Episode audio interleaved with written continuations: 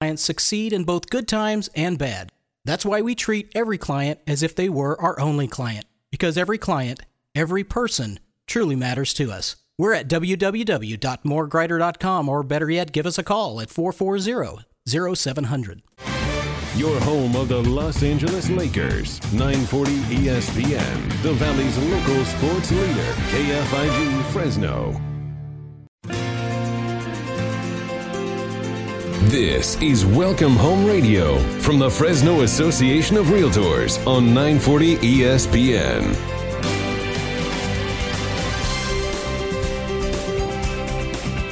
Well, good morning and welcome to Welcome Home Radio. This is Don Scordino, your host on our Valley's most informative real estate talk show. And this hour is being brought to you by the Fresno Association of Realtors.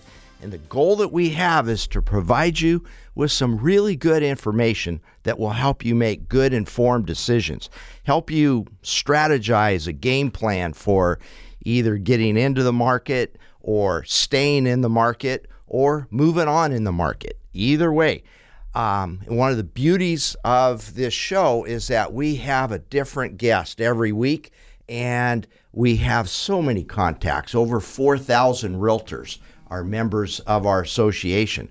We have about a thousand affiliates. Affiliates would be, oh, let's say home inspectors, solar installers, um, people like that that can help us out. And by golly, that's what we got today on this sunny, blue sky day in Fresno. Hallelujah. Finally. so, uh, first, I'd like to introduce John Lebeco of Soltech, and uh, you're a our solar expert for the day. Good morning. All right. Good morning. Hi, everyone. Good morning, Don. Good morning. Okay, and then we also have Jonathan Bray of Bray Home Inspections. So, both of you, or good morning. Good morning. Good morning, Don John. All right. Um, yeah, today's going to be easy on me. Just John and John. There you go. Just keep pronouncing it right. Okay. Well, the, uh, how do you pronounce the one with the H in it? do you do it any different? John? Silent. Silent H? All right. Anyway, um, you're both affiliates, so you do a different thing than sell real estate, but you have a big hand. Both of you have a big hand in the whole scheme of things.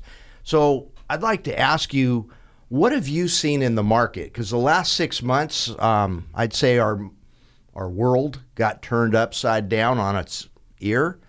Uh, um, but how, Jonathan Bray, how has that affected home inspections? Um, well, the first week this whole thing started several months ago, I was expecting it to sort of slow down, just probably like everybody else, put everything on hold and see what happens. And um, didn't turn out to be that way, Don. We uh, ended up doing just as many home inspections during this period as we did last year. Schedules staying full. Um, things changed up a little bit in the sense that once the market got really hot and homes were in high demand, it became um, a pretty hot market. Um, started doing more pre-listing inspections for sellers getting ready to put their house on the market because they wanted to know you know what's going to come up and sort of speed that whole escrow process up.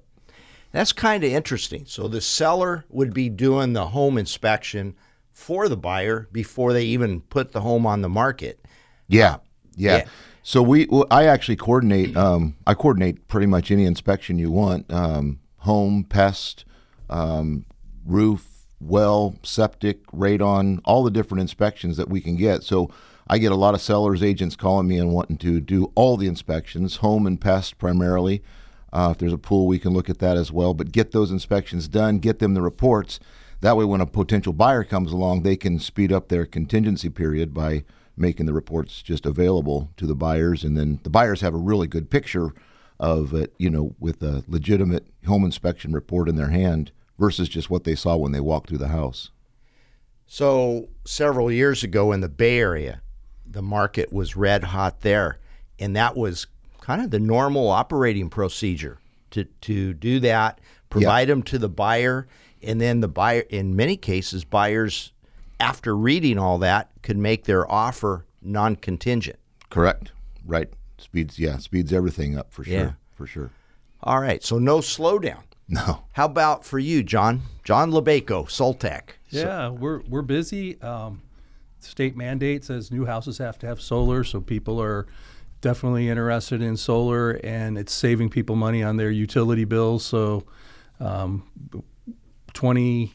Uh, well, there's a, there's a nice rebate right now of uh, uh, um, that you can get for uh, not a rebate, but a tax credit that you can get. So that's 26% this year. So last 15 days to get your orders in so that they can be installed, and that's how you get your tax credit. So to get the tax credit, you have to have it installed before the end of the year? Yes. Okay. Now, doesn't that 26% go down next year to a lower amount? Yes, it goes down to 22. All right. So there So there's some safe. So there's some motivation. So we do have like a lot of motivated people right now that, um, you know, a lot of people have had quotes before, get get the orders in, and then you can get your tax credit. And that's something we recommend too that you talk to your CPA or tax person to make sure you actually can get a tax credit because a lot of people have been misled about whether they're eligible to get it or not. So there's some kind of conditions that people want to be aware of. For example, if you own a business, you know, you could use that money to pay your tax. to get the tax credit, do you have to purchase the the solar or what if you lease the solar? If you lease or do a PPA, you're not eligible to get a tax credit. You have to own the solar system. You have, to, buy, Okay. you have to buy it. All right, that, that's a really good point. But I do want to take you back 15, 16 years ago to what my CPA told me. Um, I, I, I made a purchase on, on a vehicle for the tax credit. And but I was telling him, you know, it, it's a pretty pretty big vehicle. I don't know if it really makes a lot of sense for me. He said, "Would you quit doing things for the tax benefit? Do it because it makes good sense and and it's it's something good for you. I'll help you with the tax credits. so and I'll always remember that. So the tax credits are a added benefit, but make sure it has other the, the real benefits to you. So that's what I want to ask you about, John, is the what what are the benefits of solar in a nutshell? So the the main benefit why people get it is savings over the utility company. So several people will receive high bills specifically here in the valley in the summertime because we use our air conditioners. So instead of paying four to six hundred dollars a month, you can purchase a solar system, and once you own the, the panels, you pretty much have a minimal solar bill or electric bill. So that's the the goal is to produce your own energy, and it, it'll uh, offset your electric bill, so you can see significant savings, and people like that. And then the second one, of course, is it's green energy. It's good for the environment. So people are concerned about the carbon footprint and all the smog, and you know this time of year we have smoke. Nothing we can do about that, but you know the the the green footprint. It's a beautiful day out there today. Um, this all helps to have a better environment for us to live in. Okay, and I think the one that's going to raise people's curiosity is that the the green savings, the green dollars. So instead of a four or five hundred dollar electric bill, maybe a couple of hundred dollar bill for the It- whole year. Yeah, yeah. So, in when you say for the whole year, so you still pay a what's called a true up bill to, in this area, PG&E or Southern Cal Edison. So tell us about a true up bill. So before before you have a true up, you have these things called non-bypassable charges. PG&E has a meter on your house, so you you have to pay eight to fifteen dollars a month to just have that meter connected. So you're going to have a true up in terms of you got to pay something to the electric company. It's not free anymore. So to, to have that connection, so um, that's a big part of what your true up is. It, it kind of starts there, knowing that like you know we used to get calls from people saying, "I don't want any electric bill. I don't want to pay anything." Well, those days are gone. The, there's a thing called net energy metering, and that's the name of the program for the billing for when you have solar. So there was a net energy, energy metering number one that when it first came out, that's when people got the zero bill and they could put as many panels on the house as they pretty much wanted. But when net energy metering number two came out, then all of a sudden we had to pay like a minimal electric fee. The number ones got grandfathered on their plan for a little while, but number people on the NEM2, they've got to pay like a little something. So it's normal to have a $200 electric bill before your true up or $150 before your true up. And then let's talk about the true up. So your true up is the amount of electricity you use after you've purchased everything. Basically, it's how much did you use after a one year period and how much did you um, you receive electricity from your solar panels and then you pay for electricity from the electric company for the, the part you didn't use that, that it went above and beyond what your solar system made. So that's a true up. At the end, they balance that out. Okay. Um, and I can tell, I, I know our listeners just learned a lot because just as I'm saying, oh, that's news to me. I didn't know. I heard Jonathan Bray go, hmm. Yeah. So over an annual basis, let's say you use, I don't even, just some numbers. If you're, if you use up 12,000 kilowatt hours and your solar system that's on your house produces 10,000 kilowatt hours, then your true up bill is PG&E's cost for that extra two thousand dollar two thousand kilowatt hours over the year that you used. There's no real cost other than that minimal fee, but it's more and you right. get a little credit. You can correct. use it on your gas bill, that kind of thing. Correct. Correct. Yeah. Yeah. yeah. Okay. So a true up bill comes once a year? Correct. And you do get a statement every month, and you got to look at those statements because not everybody's making sure their solar system is working, and that's something we have to talk about today. Yes. And you're going to get a bill from PG&E, and it's going to have an amount in there. But you've also got to realize that the solar only affects your electricity. Don, you can't use your solar to offset your gas bill. That's right. There's no solar gas. Oh, that's a point I'd like to say because I've seen people explain to me that, um, you know, they they see their PG&E bills and It's it's, still 100, 60 200. yeah. But that was in the wintertime and Right. that was gas. A lot of gas. Yeah. Yeah. So it's just the electric. Um, it, and I liked what you said about you still got to make sure that the system's working. What are the different components of, of a solar system? So there's two major components. The first one, and you're not going to believe it, but I'm going to tell you that the first one is the inverter. People are so concerned about their panel and their panel size and comparison. Hey, what kind of panels are you getting me? But the inverter is like a very important component because that's what makes the solar system work. Ties all that electricity together, transfers it from AC to DC, makes it so that you can, or for DC to AC, so it makes it so you can use it. So that's an important factor. Um, and having the right size inverter has a lot to do with it too. So, um, so the panels and the inverter are the two most important things in the solar panel as far as components go. So, as a realtor, I ran across this problem several years ago where somebody had a really high um, lease payment, but they also had a really high true up bill. They were paying $2,500 a year for um, extra electricity. Well, it turns out they had two inverter boxes. The big one that produced about 65% of the electricity wasn't working. And uh, once that got fixed, Took care of it. yeah, yeah, Right. the bills went down to virtually nothing. So that's why we're talking about inspections. Yeah. Right? Can you can on your inspection? Can you are you able to check that? We are. So, um, what we like to do is know in advance. You call the office, let them know you need a solar inspection, and we'll, we'll come out and we'll inspect it. But what we want to do is be able to uh, have access to the inverter um, from the company that sold you the inverter. So, if it's, for example, if it's Enphase or Solar Edge, those are some of the popular companies. Um, we can get you can give us authorization if your current solar company isn't in business anymore, which we see a lot of that.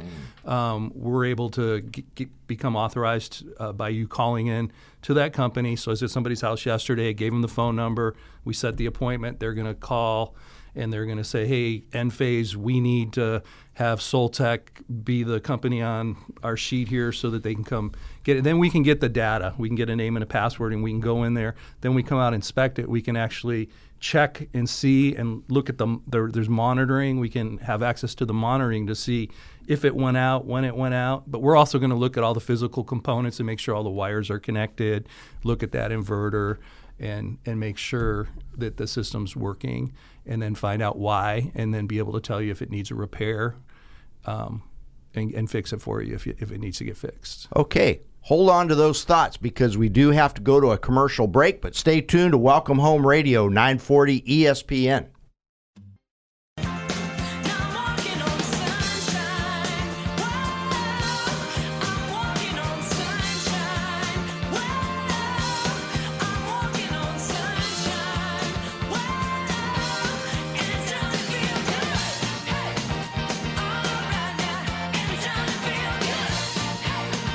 Welcome back to Welcome Home Radio. This is Don Scordino, your host. And here in the studio with us today, we have Jonathan Bray of John of Bray Home Inspections and John Lebeco of uh, Soltech, a solar company.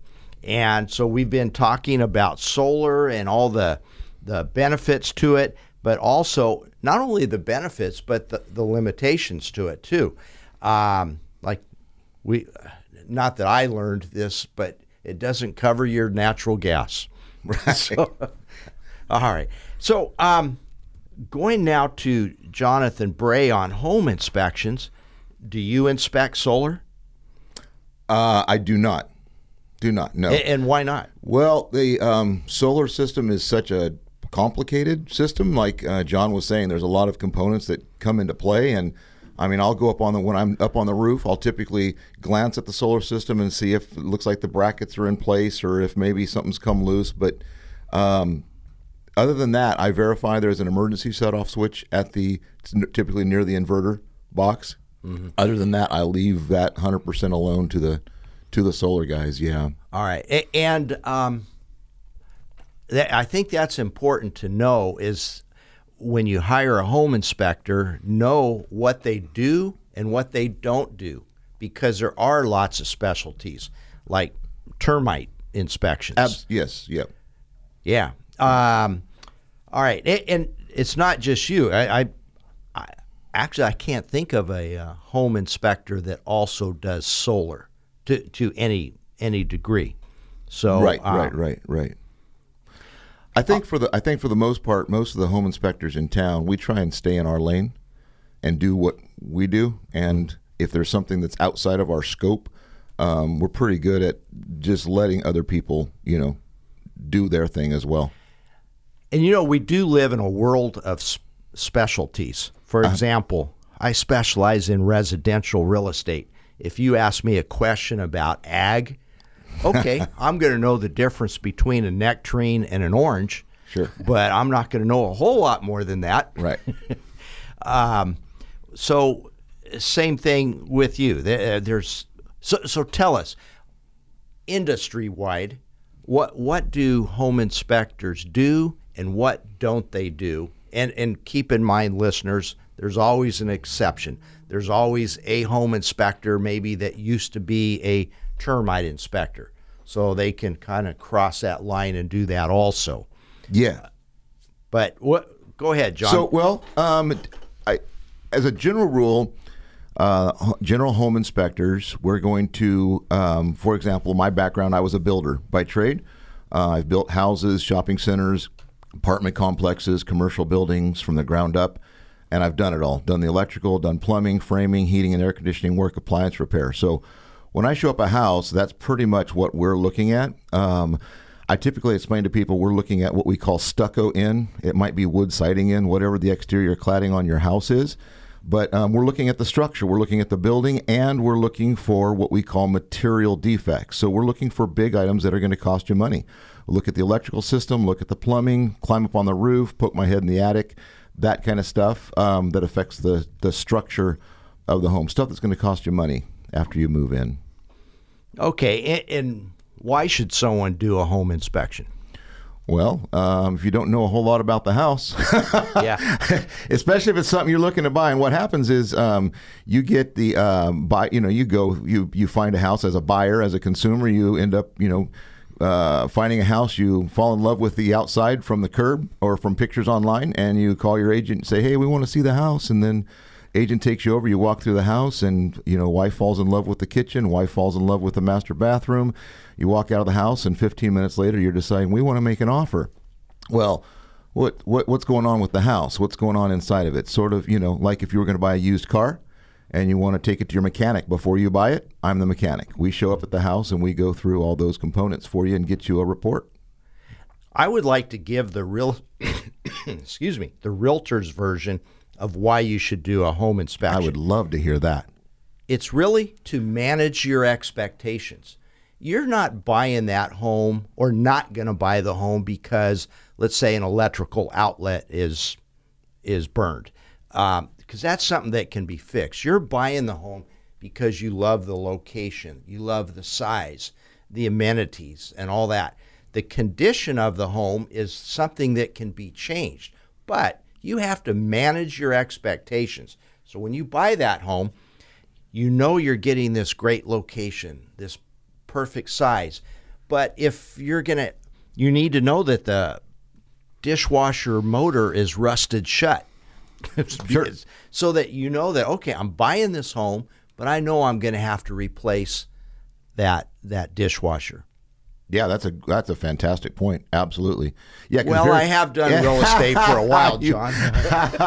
well, and that's the thing, Don, is in my opinion, because I've done it all, everything's fixable. And that's what I try to explain to buyers when we're at that house is is this a big deal? Well, it's sort of a big deal, but is it fixable? Yes. You know, mm-hmm. that kind of thing is like everything's everything's like you said, everything's everything's fixable. Yeah, so you're actually doing the condition, which is one of the four factors that I counsel my buyers on. Price, and this is that that factor. Your price equals location first, then size, then amenities like solar, then condition, hmm. and in that order. Got it. If you have a home in beautiful condition, but it's the wrong location for you, eh, that's not a good purchase. True. So, yeah, you have to keep things in perspective. Right. Um, and then, uh, you know, my wife and I, we bought a home and uh, there was some fascia board that was rotted out. And I said, that's okay. I know the guy to fix that. We can get that taken care of. Now, it was five years later that she reminded me that I hadn't done it yet. But it did get done. Yeah. I don't know what the hurry was. Right. Just because we say we do something, no need to remind us every six months. Good point. All right. So, um, what are the things that you uh, that a home inspector doesn't do? For example, the fence. Yeah. So well, that it yes, that's um, fence lines, especially in you know residential neighborhoods. Fence lines are co-owned by owners. I mean, co-owned by neighbors uh, as of 2012. So um, a lot of times, if I'm out on a house and I see a major breach, or there's a security or a health and safety thing, you've got big dogs next door, and you've got a bunch of loose pickets. Um, I'm going to make some comments about that. But general general rule, um, fence lines we don't um, touch um, unless there's, like I said, a major major concern. But a lot of times you can see that visually. Um, sprinkler systems, um, landscape irrigation systems. Uh, we can run through and run a couple sprinkler valves and check them. But as far as a thorough inspection and knowing which pipe is broken and all that, typically we don't get into. Um, I I coordinate out um, sub out um, well inspections if it's a uh, if it's a country property rural property um, well septic uh, I can do radon inspections but we don't do um, termites for example I'm going to call in someone else that's going to do his own they're going to stay in there you know they're going to do their thing and I'm going to do what I do best Yeah, and, and the cost of all this is relative. Like, what's a typical cost for a home inspection? Now, I'm not asking your cost. Yeah. but industry wide. Um, typically, for a standard three bedroom, two bath house, um, for a general base, just a general home inspection, you're looking at anywhere from 325, 375, which is, if you called all the different trades in that we represent, it'd probably be fifteen, eighteen hundred dollars to get an electrician out there, to get a plumber out there, to get an AC guy out there, to get all those guys out there to do what they do. You'd be looking at a little bit, quite a bit of money. When we do a pretty good overall general home inspection, and then if I see a problem with the AC system, for example, I'm going to say, you know, we need to spend 95 bucks and call the AC guy out to look at that. So, is this fair to say that a home inspector is like a general doctor? 100%. Yeah. Um, come into you, you, and then you refer out to a specialist if you see a problem. Correct. All right. Because I'm correct on that one, we're going to go to a commercial break. Love it. All right. Thank you, and stay tuned to Welcome Home Radio 940 ESPN. Here comes the sun. I say it's alright. Little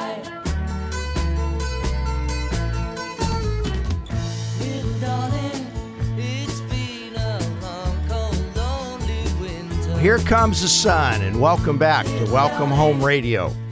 This is Don Scordino, and we have John Bray, home inspector, and John Lebeco of Soltech, a solar installer and inspector.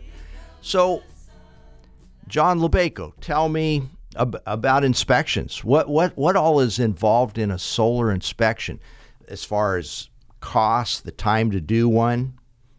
Yeah, It, it, it, it's uh, something you might want to do if you're not sure if your solar system's working, or if you're going to be purchasing a home and you want to make sure that system's up to up to date and it works. So. Um, you want to uh, check your uh, a solar a solar inspection roughly runs about $140 in, in that range there and we're two three weeks out typically so it's something that you don't want to rush into like if you need one right away it's a little tougher Well, tip in a typical real estate transaction, we have 17 day a buyer has 17 days to do their inspection. So, if 2 to 3 weeks uh, maybe the 3 weeks is long, but it could be fit in there. yeah Yeah. We'll we'll work with you. It just you know just depends on how busy the office is and how busy the guys are. Right. Um, that's not bad. 140 45 bucks for an inspection to know that you're you've got electricity. And you'll get a written report too. And you know, if you took your car to get it checked out before buying it, you would want to make sure the electric, the electrical, the power part of that uh, system is working. Well, same thing here. You want to make sure that electrical, the power part of, of your purchase, is a working item. So that's important. Just like on a home without solar, uh, John Bray, you would check the electrical panel box, make sure the breakers are all there, make sure there's no double lugs. Yeah, yeah, no, I see that. See that quite a bit. See, a little shop talk on my part there, double lug. Shows I've been on an inspection or, Or two. You've probably been on more than I have. Hey, I think you just made an old joke at me. all right. Were you doing real estate, Don, before home inspections was a thing? You know you the remember the you days- know the answer is yes. Uh, okay, I, I, I yeah. Yeah. I mean, they've been around for. We've been doing them for thirty something years, but they just weren't as common back in the you know mid to late eighties. Yeah, I remember about the mid to late '80s when they the the industry Yeah. kind of was born. Yeah, Uh, we were skeptical, sure. I don't blame you one bit. And then um, oh, I even remember one where uh, when when the listing agent heard that I was getting a home inspection, he went and pulled the sold sign down. I, it's like he just thought it was going to ruin the whole yeah. transaction, and, and and so people's thoughts have really changed now. I- Yeah. I, mean, a seller actually it's a benefit to the seller to have a solar inspection and a home inspection and a termite inspection Sure. because it takes it off of them. That Sure. seller is somewhat liable if um, the dishwasher didn't work or the inverter box isn't working. But once it's inspected by a professional, I think it kind of falls more on them. So, going back to the solar inspections, you, you guys get up on the roof and check them out. Absolutely. All right. Um, but but the inverter boxes are more on the side of the house, much like an electrical panel box. Correct. All right. Um,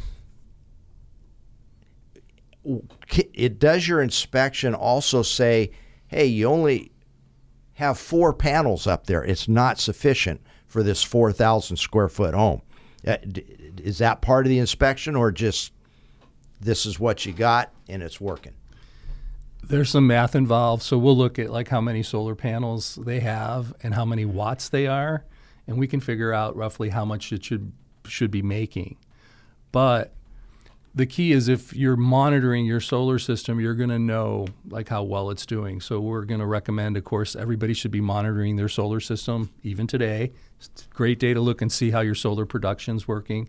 So some people aren't doing that, or they have older equipment and they don't know if they can monitor it. So that's where you know we, we have we get an idea like how much electricity they need. But um, a lot of people are suffering with true ups So, um, you know, if you have a fifteen hundred dollar true up and you have a system that's ten years old, you probably do need more panels, and and that's something like yeah, we could tell you after that inspection, like hey, your system works, and you do have you know that size true up, we can address like how many panels you need if you know if that's the family staying in the house. Um, so to add panels, you're you're that's not a problem. So let's say you have 15 panels up there now, and you want to add an extra five. That's is that easy enough to tie in?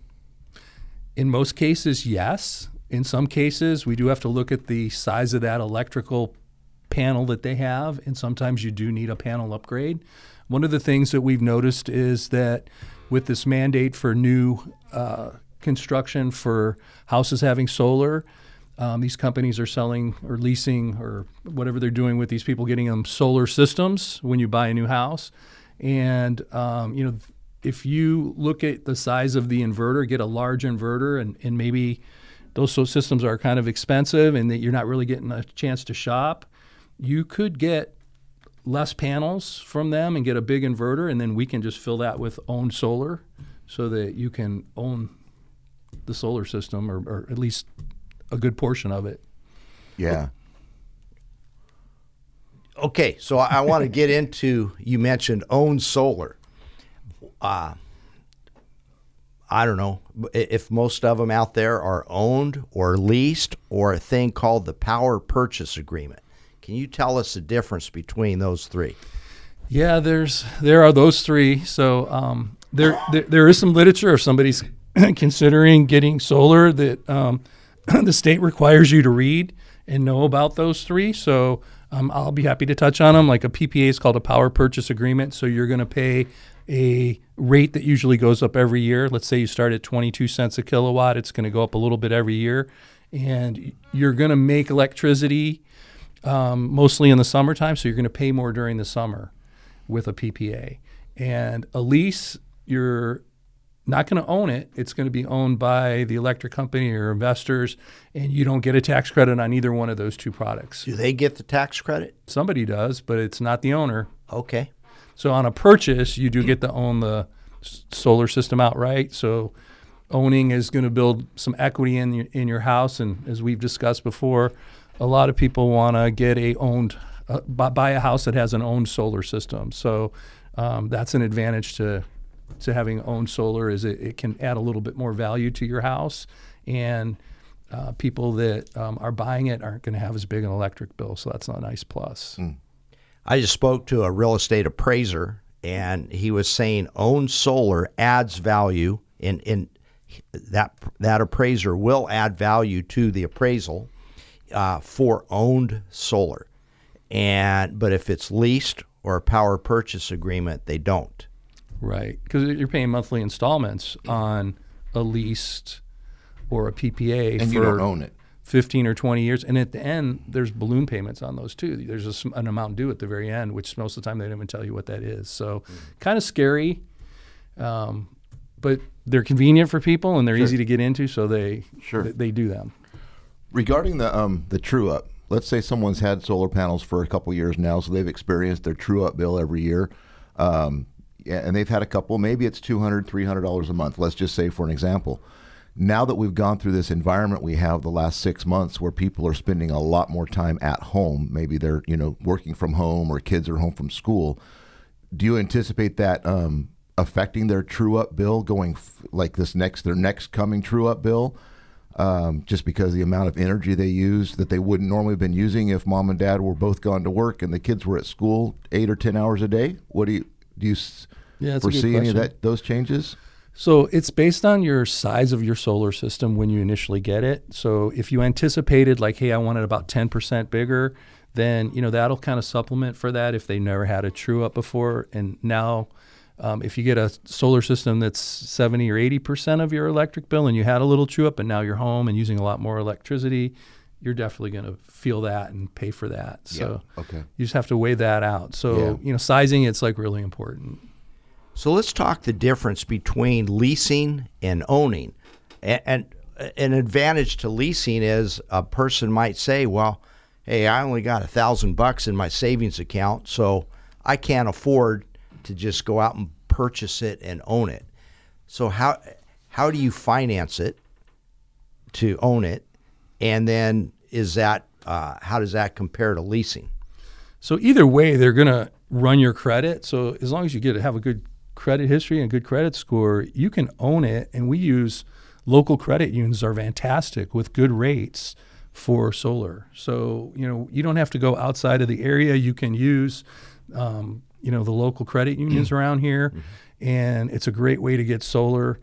Um, leases they'll run your credit and then you're locked into like a, uh, maybe it's a low monthly installment but you got to weigh those two out and see if the price for purchasing um, versus owning or versus leasing which one like works out better and 90% of the time the purchase is better because the panels and the system prices have dropped over the last several years so it's very reasonable that's why you see so many people here with solar systems on their house Why would prices drop? you know the the tax credits have come down quite a bit. So it seems like every year that the tax credits have come down, the pricing has come down too. But demand is real high.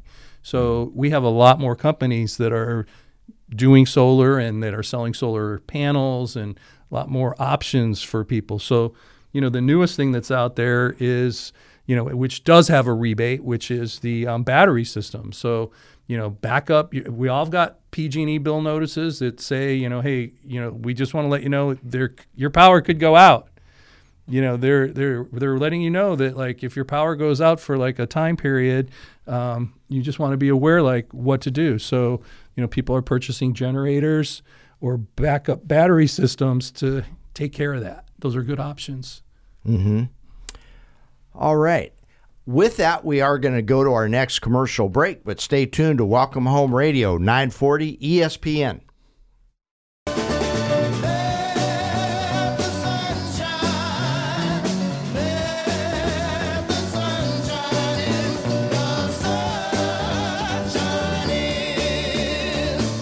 Welcome back to Welcome Home Radio. This is Don Scordino, your host, and we have John Lebeco of Soltech In- Industries here talking on sunshine and solar. We have Jonathan Brave, Bray Home Inspections here talking home inspections. So, appropriate music for a bright and sunny, still summer day here in Fresno. So, uh, although this this is our hey, this is our last Saturday before autumn starts. So, all right okay, that begs the question: Are solar panels very effective in the wintertime? yeah they work sun's out like- Well, and with climate change, more and more, right? so, and, and of course, we don't use as much electricity in the wintertime. right Yeah, uh, that's where we kind of switch more to natural gas. to heat the house yeah Yeah. Um, I want to talk about maintenance. Um, and here's a question I hear a, a, a lot. There, um, I, I've always suggested to people from a real estate standpoint, why don't you, you know, it's a good idea before you put the home on the market to get the panels washed and cleaned. And then uh, I get the comment a lot. Well, I talked to our solar provider, and they said we don't shouldn't do that. Um, so if you could comment on that, I'd sure appreciate it. Yeah, so panels are going to work no matter what, but you definitely they, they definitely look nicer when they're clean, and they do work better when they're clean too. So you really want to have them clean in the spring and in the summer so that you can get your higher production because that's that's when you're using your air conditioner, and they do make more electricity during the summer and, and the actually the spring and the fall than they do like in the winter. So clean panels will help, um, but you don't want to let them get caked on and and you know really So with all the ash and particulates in the air right now, I would imagine most solar panels are pretty caked up right now. They're they're get yeah. I just washed mine before the fire, not knowing, of course, there was going to be a fire. So um, you wanted me to touch on pricing of what it costs to clean solar panels, and you know it's really reasonable. The biggest thing is having somebody you don't know go up on your roof, if, especially if you have a tile roof, that kind of thing. You know, the, you got to have people that you trust that would say like, "Hey, I broke a tile and you know, we're, we're going to take care of that. So, um, you know, those are things you got to consider. So, um, but the, the cost of cleaning uh, panels is pretty reasonable, roughly three to four dollars a panel, and maybe a small trip out fee is um, what we charge at Soltech. So um, cleaning is important, and then you do want to use soft water as opposed to the cold water or the hard water that we have out there. If you do use hard water, you want to squeegee them dry, and you want to do this before it gets hot. So morning or late afternoon. So be the time maybe what not to do is stick your ladder up on the side of the roof and get your hose and Just hose squirt it down. Yeah. Not a okay. You got to dry them if you're going to do that, because you don't want water spots, just like your shower. You know, mm-hmm. if you've seen those shower stains, that could happen to a solar panel. If you get those water stains, then you know that'll affect production. So, having high production is the most important thing you want. That's why you would want to clean your solar panels, and of course, cosmetic. Um, people want their houses to look nice, and if you do have panels in the front of the house, you know you you want to clean them so they look good. It's, it's the selling helps with selling, obviously. it's curb appeal. Curb appeal. There you go. Yeah. Okay, so maintenance is good. Uh, how often should somebody hire a solar inspector uh, to come by and just check the system? So they're not selling the home; they're just owning it and maintaining it. Should they do it once every five years? No, what's better than that is getting some software that you can use to be able to monitor your solar system. So we have um, some pretty exclusive software now. Um, it's called Know True Up, and it allows you to be able to. It's not No True Up like N O True Up. It's K N O W True Oh. Up. So it allows you to know how your production is daily, and you can see your push and your pull from receiving electricity or you're giving it to PG&E, and you're able to monitor. And the and the biggest thing that's about that is with this ash that's coming down, like I'm able to see like my solar production is down 20, 30% because of the the, the ash in the air. So when, when this all stops and the sun's out today, you know, production's definitely going to go up. Clean the panels, production's going to be nice and high. So it's going to go back to saving me what I anticipated. I'm glad you cleared that up. No true up, because I immediately thought, ah, no bill. Right. right. know your true up. All right, John Bray, um, what are the best maintenance tips for a home? So not somebody selling, just somebody owning their home, living in it. What what's the best thing to do? So um, I recommend, especially right now with all the fires and the smoke that's been in the air, get your air filters changed. Um, change them out even more frequently than you normally would, because some of that smoke and some of those particulate particulates are coming into the house through open windows, even just opening and closing doors. It's going to come in, and you're that's what your part of the filtering s- system is. Um, change your air filters. Matter of fact, um, what a lot of people don't think about is in your vehicle, you've also got a cabin air filter. So for your heating and air conditioning system in your car, you've got a filter typically behind the dash, um, behind the, the glove box. Um, you've got a filter back in there that's filtering the air as it circulates through your car. Um, you're going to have a lot of smoke partic- particulates in that as well. So get that changed. On your home, Wow, I'm glad I listened to you today. on that, on that, that one, yeah, it, it can it can really affect that part of it. Uh, on your home, I recommend having your uh, heating and air conditioning service twice a year. Have the heater serviced in you know coming up here September, October, November. What's involved in servicing a a unit? So um, what I like about it is you, you actually get a licensed AC contractor out there looking at your system. They climb up there if it's on the roof, if it's in the attic, depending on where it's at. They get up, they put a pair of eyes on it, and they look at everything. They check your system, make sure it's clean. Um, they'll clean the coils inside. They'll make sure the airflow is proper. Um, they'll make sure that they see any um, leaks, any freon leaks or oil leaks or anything going on. They can address it, you know, before it becomes a big problem um, service the air conditioning side in you know uh, March April before you know before the summertime hits. What's this I hear that, that you can't use Freon anymore? Uh, do Yeah. they just replace it with a different product? Yeah, they uh, it's still it's still Freon technically, but it's a different um, different chemical makeup. They went from what's from what was was an R twenty two refrigerant to a um, it now it's a four ten A I think is where we're at, and it's just a different system. Um, so that it's a lot more energy efficient, more, a lot more environmentally um, friendly, um, easier to produce. So you don't have to replace your system. You just replace the the, com- gas. the That's in component. Correct, correct. You can, and there may be some conversion things you have to do if you're going from R22 to R410A, um, and that's you know definitely something that on older system you got to be concerned about because if it's an R22 system, the R22 is the price has gone up on a lot of that stuff. So the R22 is that like insulation where the higher the number the more insulation you no, have I or think it has different? to do. Yeah, it's a total. It's a, it's more like a modeling, uh, a model system type of reference Mm-hmm. for different, just the different labeling for the AC companies to be able to use and identify.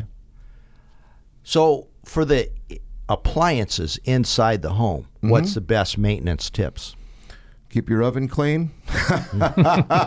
um, yeah, the, as far as the appliances go inside the house, a lot of those are, um, you know, own You can check them, make sure they're not leaking periodically. Make sure you've got, you know, check underneath your sinks because a little a little leak from a sink faucet or from a drain line or something can, over time, if it's not, you know, if it's not um, noticed, can cause a lot of a lot of damage. Okay, and sewer backups are something that often can be prevented by being real careful on what you put down the drain. Oh yeah, absolutely. Yeah. Matter of fact, um, we've got you know these low flow toilets now, and I've trained my boys that when they flush the toilet, they hold the handle down and empty the tank of as much water as they can every time they flush. More water you got going down your system, the more water, the, the farther it's going to carry the paper and the solids and things, and get it out to the sewer line rather than letting it. You know, you you flush a toilet with half a cup of water. Um, some of that stuff's not going to make it all the way to the sewer line, and then eventually it's going to, you know, it can dry out and build up, and that can cause quite a bit of clogging as well. I've seen a lot of sewer clogs that are caused by grease, rice, Oh yeah, pasta. I can't imagine somebody wasting pasta. no, no, that's exactly right. That stuff's made to eat, Yeah, not to put down the Put drain. yeah, and you don't want to put it down your garbage disposal either. yeah, yeah. So, what should people do with grease? Um, pour it into a glass jar, let it cool, throw the jar away. Okay, into the recyclable. Um, Or I guess that's a city utilities that would- question. yeah, I would- that's not a home inspection question. I would call six two one two four eight nine. All right. Uh, put it off on the city. um, oh, here's a good one for you. I often, one of the most common things I see on homes, even if they're only five years old, is dry rotted fascia board. How, what's the best way to prevent that? And- Keep a good coat of paint. Keep a good coat of paint on all your outside wood. You can prevent you know water from getting into it. Um, keep your rain gutters clean because rain gutters can clog up and the water will back up over the rain gutter, and that's an area on your fascia board that you can't paint. You can't get to and maintain it very well, so you've really got to keep that water in the gutter and then to the downspout and get it away from the house rather than letting it back up and go the opposite way. It will it will seep up into your roof line. I remember showing a house last winter, and it was pouring rain outside, and we saw rain pouring over the middle of of a gutter. So it wasn't even at a downspout. Right. Uh, I'm sure those downspouts were plugged and clogged, and sure enough, uh, when we did our termite inspection on that, found a lot of dry rot right there. Yeah. Okay. Well, I do want to thank both of you guys for coming in today and hopefully enlightening, oh, excuse the pun, well, enlightening our, our audience on solar and on home inspections. So, John Lebeco of Soltech Industries, thank you. And John Bray of Bray Home Inspections, thank you very much. And Thank thank, you, you, to our listeners for tuning in. We'll be back next week.